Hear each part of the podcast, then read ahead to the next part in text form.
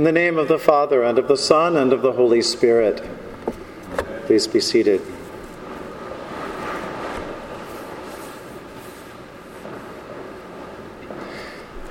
Last Sunday afternoon, a, number of us from Holy Trinity joined others from the Diocese of New York uh, to participate in the LGBT Pride March. Mm, as we made our way down Fifth Avenue with our parish banner that says, in really large ways, room for everyone, uh, we were met with cheers and waves. At three places along the route, we were also met with refreshments at First Presbyterian and Ascension Episcopal and Marble Collegiate Church. There were volunteers running out into the streets with cups of cold water, a little like we were running a marathon, and there they were coming to our aid. And we were blessed this year because it wasn't too, too hot, and uh, our late start in the in the march meant that we didn't step off until about 6:30, so it was almost evening before we finished. But nevertheless, the water was welcome. I can tell you, uh, it was a small thing, but it was a huge thing.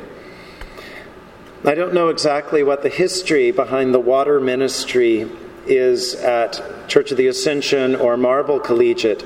Um, but I remember a little bit of what went on with regard to First Presbyterian's water table back in the 80s. If you remember ancient history in the 1980s, um, you remember that many people met the quickly overwhelming AIDS crisis with a mixture of ignorance and fear. Mm, add to that a whole lot of people in church, well meaning though they may be, were still struggling with years, if not generations, of bad theology and narrow biblical interpretation. And so there were some, a significant some at First Presbyterian, who didn't think this was a good idea at all to have volunteers offering cold water to the lesbian, gay, bisexual, transgender crowd. They felt like to offer water was somehow to lend support and to get behind all of the issues that might be represented in such a march. There were arguments, there were sessions where people prayed. Um, if I recall, a couple of members left the church, as always happens when there's an issue that strikes to the core of what we believe and who we are. But those who were in favor of offering water, to strangers simply opened their Bibles and pointed to Matthew chapter 10. They said, This is what God's love looks like. We offer water, and it sends a multitude of signals. Again, it can seem like a tiny, insignificant thing, a really small thing. But in some ways, today's scriptures, if not the bulk of the Christian faith, is about small things. Our faith is about things that seem insignificant, things that might even seem meaningless, things that happen around the periphery of our consciousness, the periphery of the major events of the world this offering water, showing hospitality. It's a part of what Jesus is talking about when he suggests that being faithful like him, um, being in his spirit, living in his presence, means looking out for the little ones this term that Jesus uses is translated as the little ones again and again. And, and of course, by using that term, Jesus doesn't mean to look down on anyone. Uh, little should not be heard in a pejorative or critical way. It's not meant to be a put down, but, but instead, the little ones refers to any and all who, who may be on the outside it, it refers to those trying to get up on their feet. It, it refers to those who are, who are aiming to stand up for themselves and to elbow in if need be so that they can have a little space to, to join others at this banquet of God's love. In our first reading, it's clear that Jeremiah the prophet is on the side of the little ones of his day. It's an interesting reading. It's really a little snippet from a larger drama. You heard the, the word Jeremiah, you heard another man's name, Hananiah. They were in some ways dueling prophets. they had very different outlooks on the world, and they understood God as speaking to them in very different ways. Hananiah is, is all about optimism and, and hope and happiness. Hananiah preaches about peace and prosperity.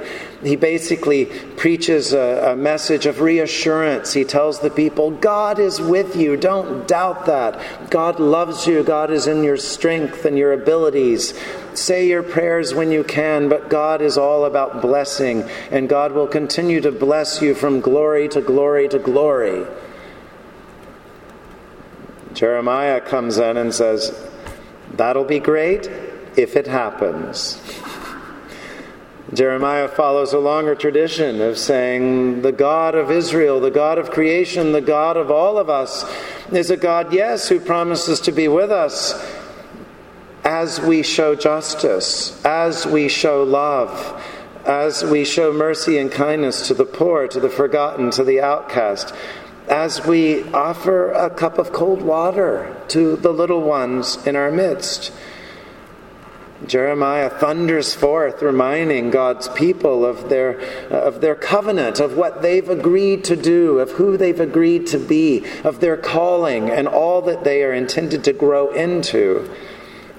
Yes, God loves. Yes, God blesses. But God encourages and strengthens and wants to show that blessing for all God's children.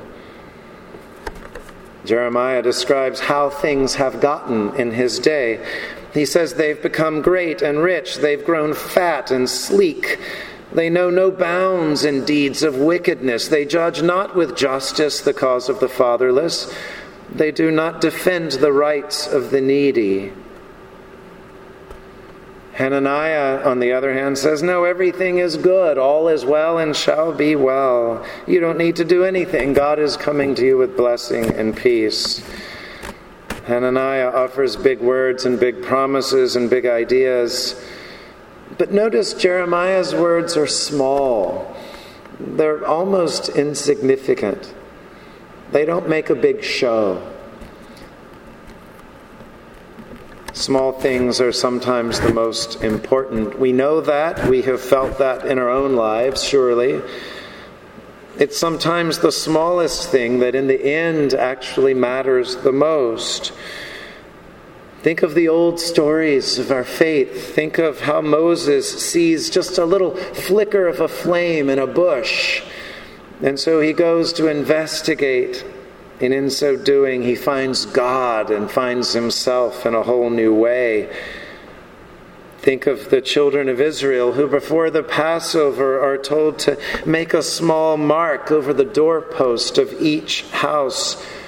And this small mark of blood that represents sacrifice and self offering becomes the very mark that saves them and their children.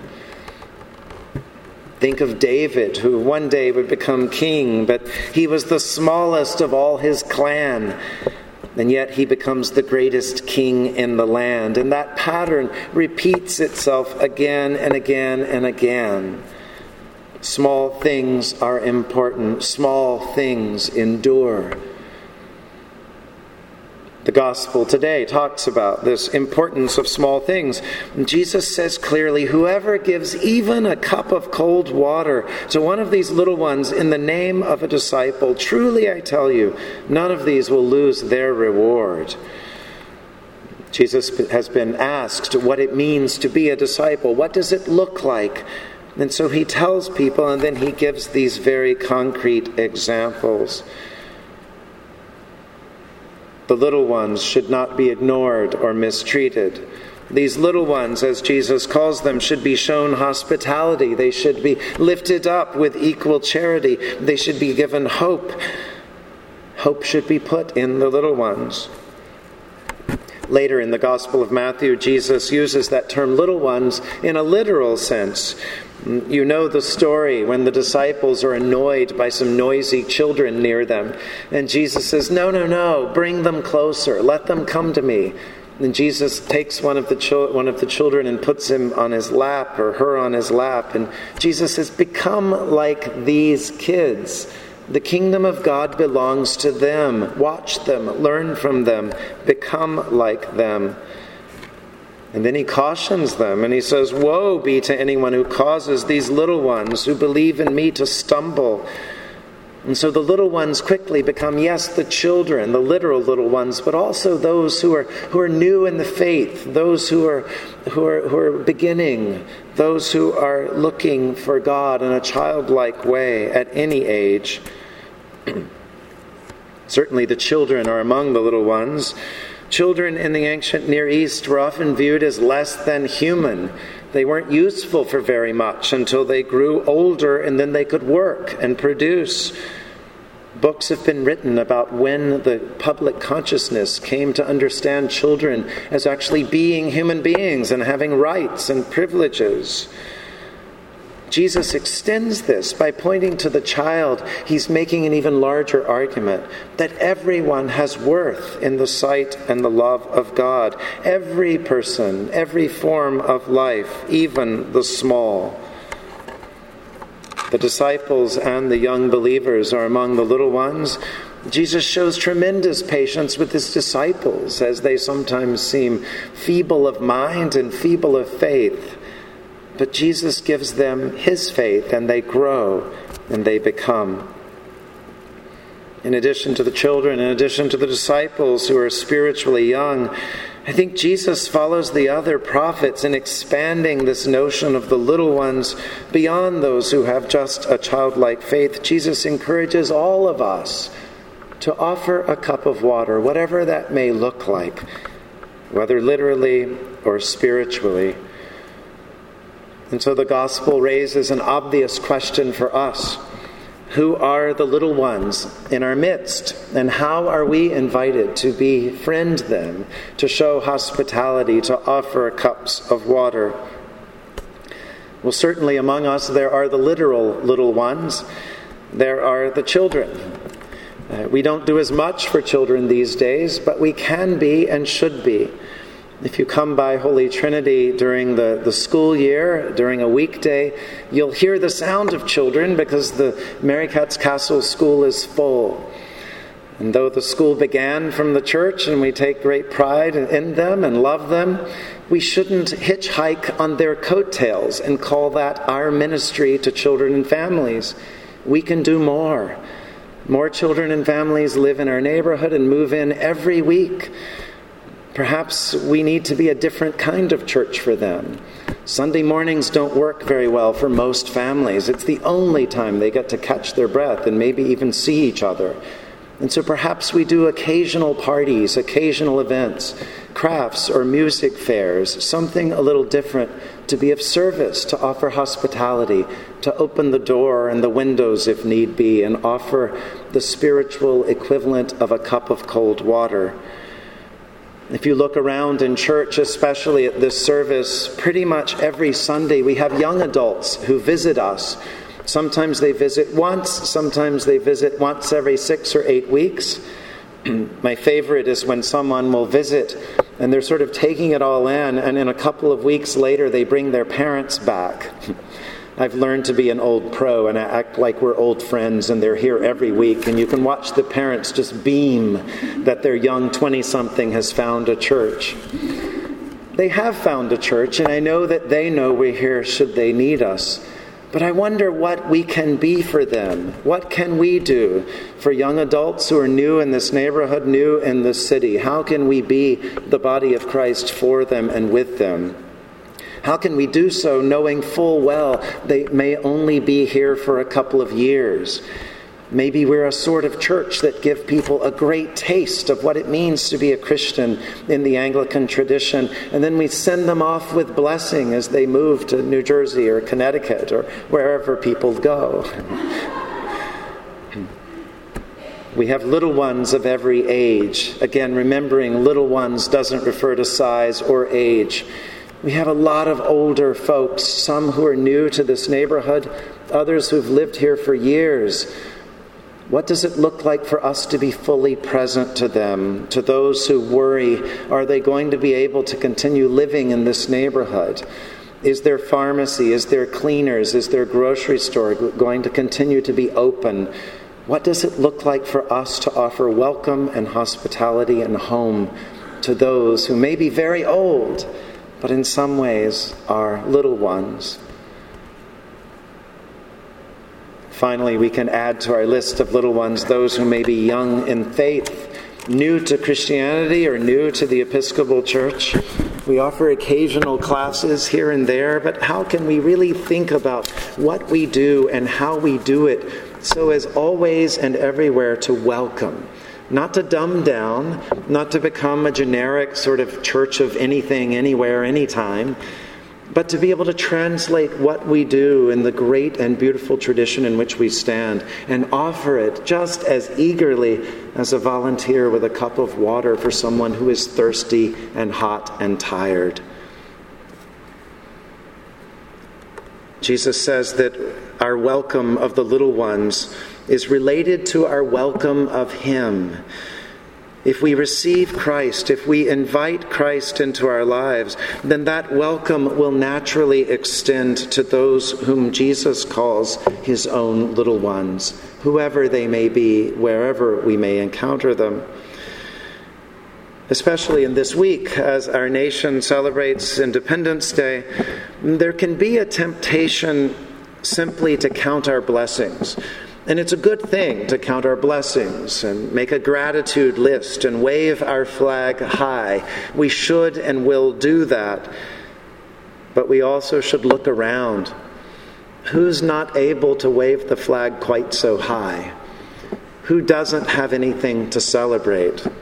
Who's being left out or pushed out? In the back of our prayer book, there's a wonderful litany that is a thanksgiving for national life. And it ends with a beautiful prayer with words that I hope can guide each of us, can perhaps guide our parish, and even, I pray, guide our country.